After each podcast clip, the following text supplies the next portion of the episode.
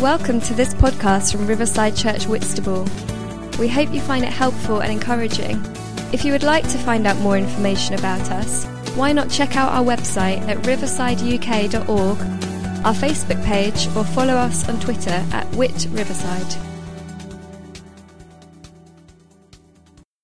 And we've been going through this series for the past 11 weeks. And it's definitely been a long series, but hopefully it's given each of us a chance to reflect on our own personal faith journey and has given us tools, simple practices that can help us to connect with God throughout different life and faith stages. And throughout this series, we've been going on a journey through different stages of faith, looking at the opportunities within each of these stages or periods of faith to fix our eyes on Jesus and to grow as a follower of Him in these different stages of faith to still grow and fix our eyes on Him. And for some of you, as we've been going through this series, it may have felt a little bit like the ghost of Christmas past in the film A Christmas Carol. You've kind of been forced to relive some of these defining faith moments. Almost been forced to cast your mind upon the periods of your life that have impacted you and impacted your faith. The moments when your faith was new, simple, and exciting. The moments when questions started to rise, when things that were simple before didn't quite sit right anymore. And the moments where tragedy stuck, where you felt angry towards God, when you uh, began asking questions like, God, why? And the moments also where God's glory and his love really caught your attention. And equally for some of you, as we've been going through this series, you may have been struggling to relate to this series. Maybe you're new to faith or you're exploring faith. Or maybe you've been on a journey of faith for years, but as you reflect on your own personal journey of faith, it doesn't quite align with what we've been outlining over the past 11 weeks. And hopefully, if that's you, then each week you've still been able to receive helpful tools and practices in your walk with Jesus. And you're ready and prepared to thrive in your faith no matter what life throws at you.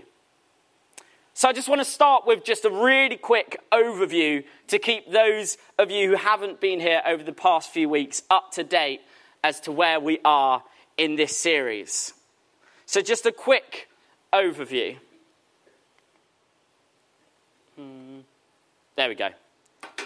So, we began this series looking at the stage of simplicity when we were able to hold on to our simple faith, the simple things that brought us to our faith. And within this time of looking at simplicity, we looked at being present with God, in worshipping God in everything we do, not just in our songs on a Sunday, but in everything we do, and in practicing thankfulness. And then we moved on to look at how life begins to challenge aspects of our faith. There comes a stage where we look at our faith and those simple things that we be, uh, believe, and we start to weigh it up with the different life experiences that we have. And in these moments, questions begin to arise when we see that a world that was created and sustained by God is complicated. And it can sometimes put us into a season of complexity with our faith. We start to recognize the complicated nature of who we are, of who our friends are, and what our world is like. And when we were looking at complexity, we focused on bringing to God three things in this season sorry, help, and please. And then we moved on to look at how this complexity sometimes leads us into a season of perplexity. When these complexities that we had noticed before start to become really difficult for us to understand. When the complexities that we have noticed have started to become a bit of a problem in our faith, when we're starting to struggle with these complexities. And during this uh, section of our series, we looked at some of the questions that we might bring to God when, no, and why. And then finally, last week, we entered into this final season, and Laura spoke brilliantly about how, from the place of perplexity, we have a fresh opportunity to see God more clearly. To see what he, that He was always with us in the midst of the complexity and the perplexity. And an opportunity to behold Him and watch as He beholds us. And that kind of takes us to where we are today, where we're looking at what Brian McLaren describes as yes. And I'll go on to explain what that's all about this morning. But I just want to take us back a step before we look at the yes. So last week, Laura looked at Behold, a moment of taking in God's beauty and allowing Him to see us as beautiful. We've just been climbing this steep mountain. And it's been hard as we've journeyed through the complexity and the perplexity. We've been climbing up the mountain, and there's been a few slips. Your legs are starting to get tired. You've had moments where you're not sure how much longer you could keep going, how much more you can take, how much more adversity in your life you can take before you just give it all up. But you've finally reached the top. You've finally got to the top of this mountain, and there's an opportunity in this moment to look and take in and see the beauty the beautiful views, the valleys and the hills, the lakes in the distance, the snow on top of the houses, the blue sky shining down on the snow. And this morning, we're looking at what's next. What is next? See, there's a temptation in this moment when we have finally reached the top of the mountain, when we finally have these views, when we can behold God and see that He is beholding us, there's a temptation for us to want to stay in this place forever. There's a temptation for us to just want to sit down and enjoy the views. I've completed it, I've finished the climb. It's just me and God. I'm on top of the mountain. I just want to sit and admire the view, the calm after the storm. However, today, what I want to talk about starts by accepting that every mountaintop experience must be followed by action. Every mountaintop experience must be followed by action. I don't know if you've ever been to a Christian festival before. Many of us in here have been to wildfires recently. And some people, not everyone, some people go to these festivals and feel like, and I've definitely had this, feel like, I wish I could stay in this moment forever. I wish I could stay here forever in this big top or in this worship tent or in this environment forever, maybe minus the camping and the trolleys full of luggage and all of that. But I wish I could stay here forever. Why do I have to leave? Why can't I just behold Him? In this place, I feel safe. In this place, I feel secure. In this place, I feel like I'm part of something. In this place, I feel God's presence. And then comes a realization near the end of the week. It's time for me to leave. And it's time for me to take this moment with me as I go. It's time for me to leave and take this moment with me.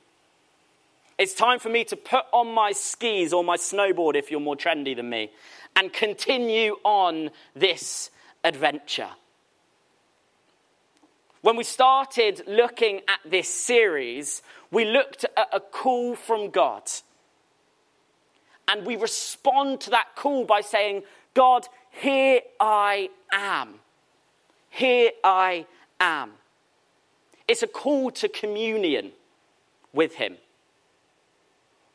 But as we see who God is, as we experience God in the complexity and in the perplexity, and as we eventually come out the other side, we come to realize that there is an additional call on our lives. There isn't just the here I am, but there's also a call to commission. We start with a call to communion, and we go on with a call to commission. We see that moment of being filled with the Holy Spirit, this mountaintop moment, this moment where we soak in God's beauty. We see that then as preparation for us to live out in commission. And this is exactly what we see in the life of Jesus. Jesus, whilst having the most intimate relationship with the Father, moved into the mess of human history, moved into the struggles of politics and economics, moved into the ugliness of ignorance and misunderstanding, moved into the horror of injustice, and moved into the tragedy of death and loss. Out of the behold, out of intimacy, out of the mountaintop experience of God's glory flowed service, love, obedience, and compassion. Philippians 2, verses 6 to 11 says this, talking of Jesus, who being in very nature God, did not consider equality with God something to be used to his own advantage. Rather, he made himself nothing by taking the very nature of a servant, being made in human likeness, and being found in appearance as a man, he humbled himself by becoming obedient to death, even to death on a cross. And see, just as Jesus came to earth out of his compassion, our behold needs to be, should be, a springboard into action. To be the kingdom and to bring God's kingdom in our communities. As we accept this adventure of being the kingdom, we naturally start to go down this mountain that we had this great view of. We stoop low. We feed the poor. We support the hurting. We show love to our enemies. But it's key that as we do so, we are invigorated by this mountaintop experience, by God's Spirit with us. We stoop low because we have seen who God is and we have seen his love throughout different stages of our life.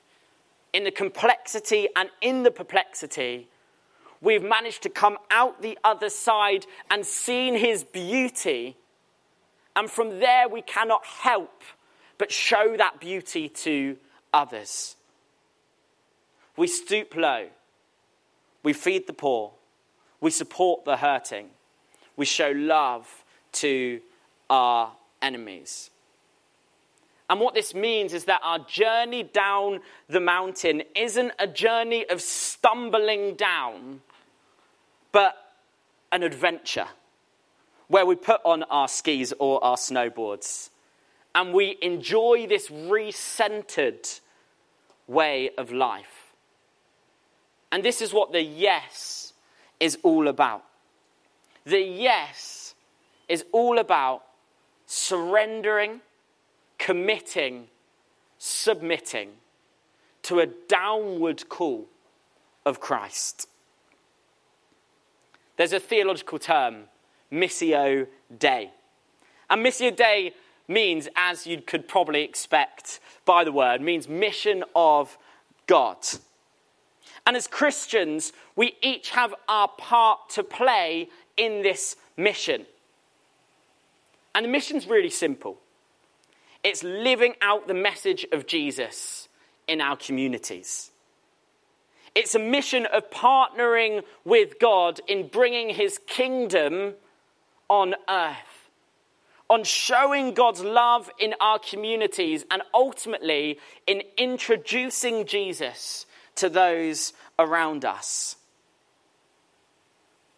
See, it was from top, the top of a mountain, looking out at the view, that Jesus gave what our Bibles call the Great Commission to the disciples. On this mountain, he called them back down. On top of the mountain, looking over their community, looking over where people were living, Jesus called them down to serve, to make disciples, and to baptize. And in doing so, as he gives this great commission, as he calls them down the mountain, as he uh, helps them to know what that will look like. He says to them this I will be with you always. This yes to God is about moving from being filled with the Spirit to working with the Spirit. Being filled with the Spirit to working with the Spirit. And there is a key difference between those two things.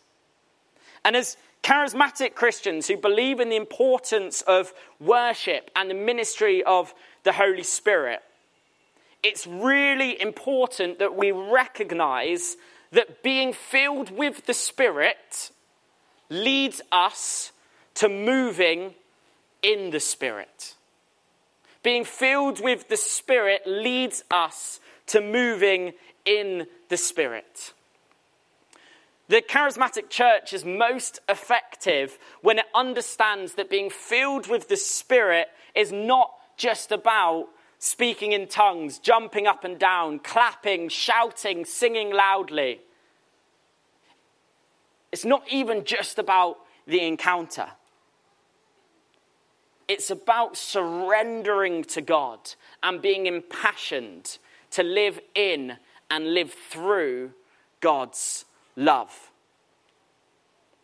See, through an encounter with the Spirit, our lives become taken up into God's sacred, creative project.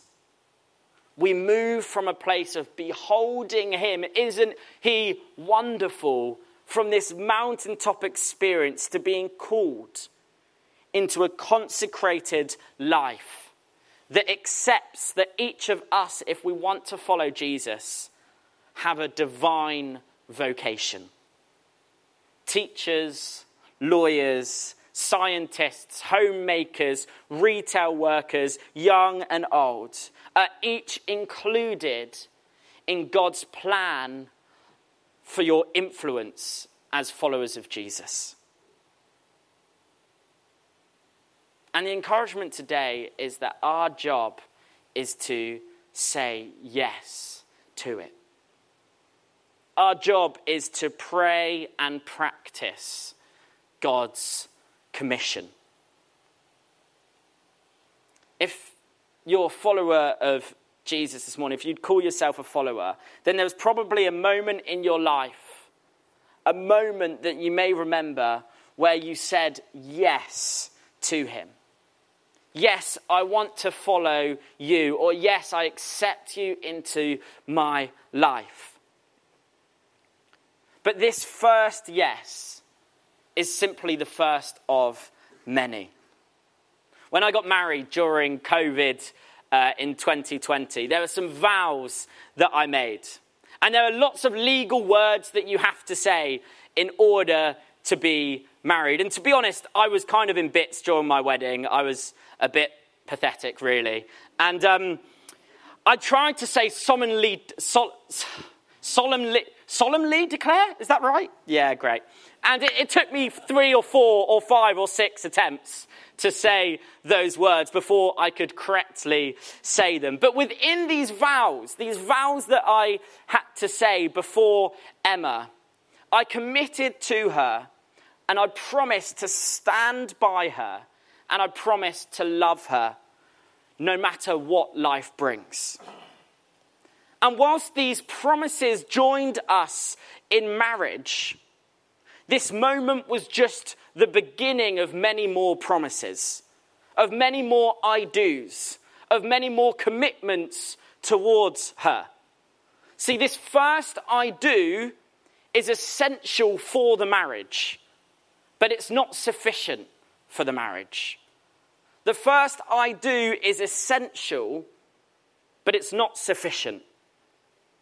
And in the same way, our yes to God isn't just a moment in time where we invite Him into our lives, but it's a commitment to continue on saying yes.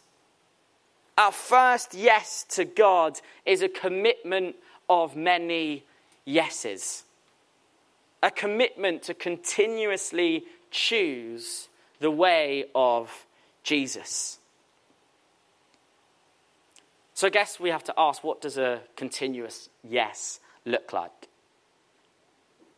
After Peter had one of the worst weeks of his life, denying that he knew Jesus as he was being mocked and beaten and crucified. He went back to his day job, fishing. And he was, as he was fishing, Jesus appeared to him. The resurrected Jesus appeared before him and to those that he was with and said, Come and join me. Let's have a barbecue on the beach together. And Peter and a few other disciples went and had this barbecue with Jesus, the risen Jesus. They were eating together. And Jesus pulls Peter aside and asks him a question. In fact, he asks him a question three times, probably referring to the three times that Peter denied him. And Jesus' question to Peter was this Peter, do you love me? And each time Peter replied, saying, Yes, Lord, I love you. And Jesus replied to this each time Feed my sheep.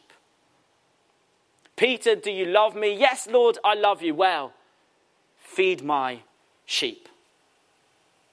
Jesus gives a commission to Peter in this moment to look after God's people just as Jesus did. A commission to a continuous yes of looking after his people. See, a continuous yes for us is investing in the kingdom of God. It's giving ourselves, our time, our money to the things of God's heart. To saying, God, I am all in for you. I'm all in for you. I want to continuously say yes to you. I want to be investing in the kingdom of God. But I think it's fair to say this can be quite a tiring call. It can be a difficult call to be constantly investing in other people, investing in the kingdom of God, to be constantly stooping low, to be constantly giving out of ourselves. It's a really tough call. It's a really tiring call. How can we have the energy to just keep on giving?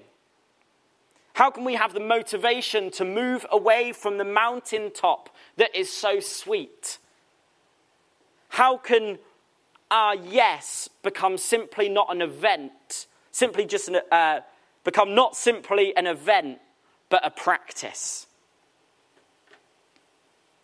Well, I think there's a great answer in John chapter 15.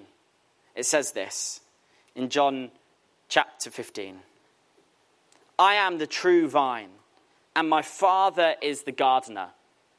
He cuts off every branch in me that bears no fruit, while every branch that does bear fruit, he prunes so that, so that it will be even more fruitful. You are already clean because of the word I have spoken to you.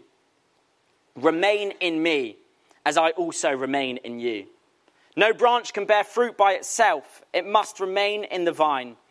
Neither can you bear fruit unless you remain in me. I am the vine, and you are the branches. If you remain in me and I in you, you will bear much fruit. Apart from me, you can do nothing. If you do not remain in me, you're like a branch that is thrown away and withers. Such branches are picked up, thrown into the fire, and burned. If you remain in me and my words remain in you, ask whatever you wish and it will be done for you. This is to my Father's glory that you bear much fruit, showing yourselves to be my disciples. As the Father has loved me, so I have loved you. Now remain in my love. If you commit if you keep my commands, you will remain in my love, just as I have kept my Father's commands and remain in his love. I have told you this so that my joy may be in you and that your joy may be complete. My command is this love each other as I have loved you. So, this is our commission at the end, is, is explained a little bit, but Throughout this passage, there's one thing that is repeated over and over and over again remain in me. Remain in me. A branch cannot bear fruit without a vine, but if it abides in the vine, it will naturally bear fruit.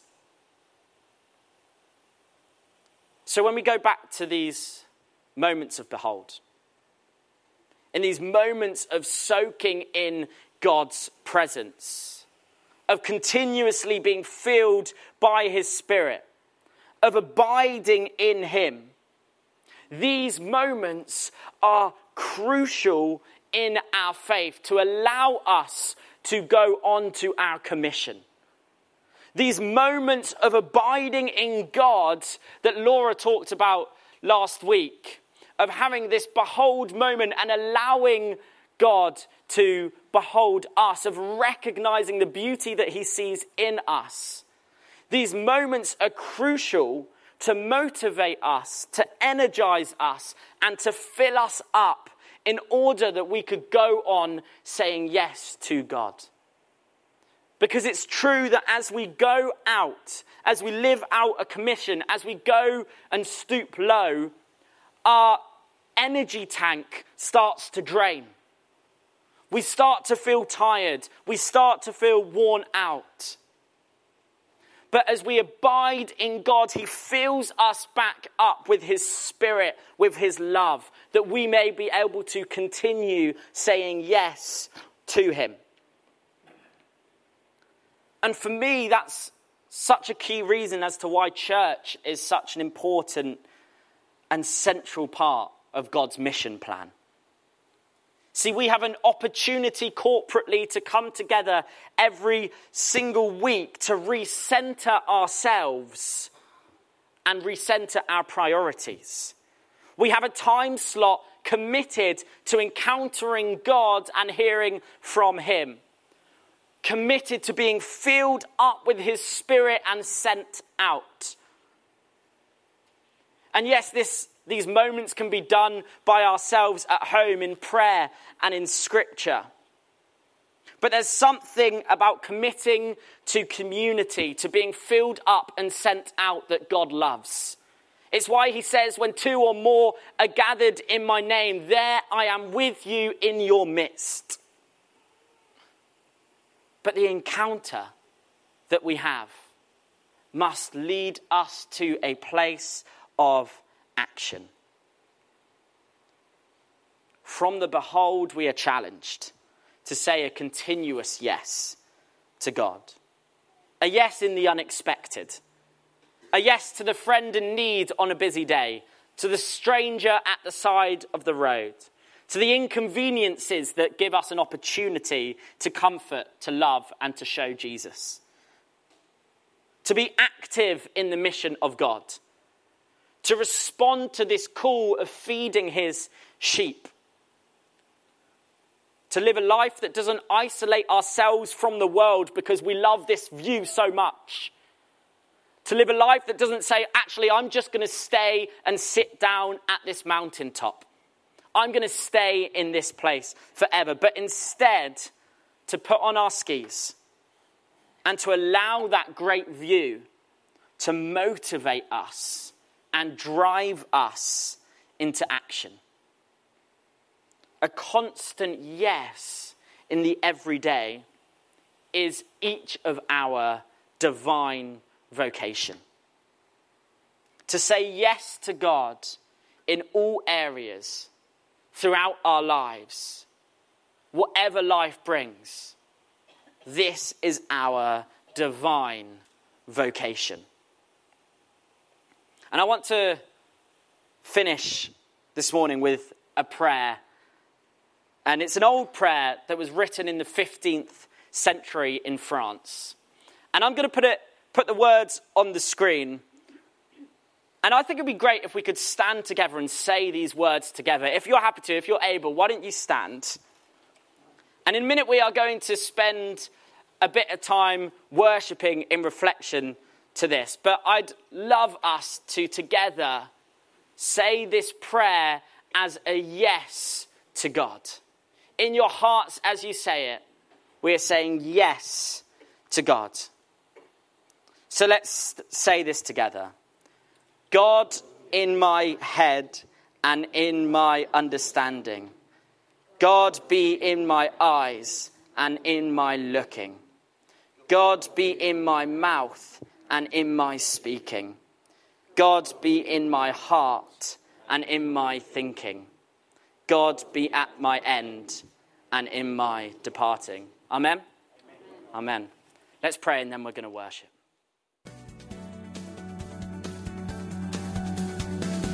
Thank you for listening.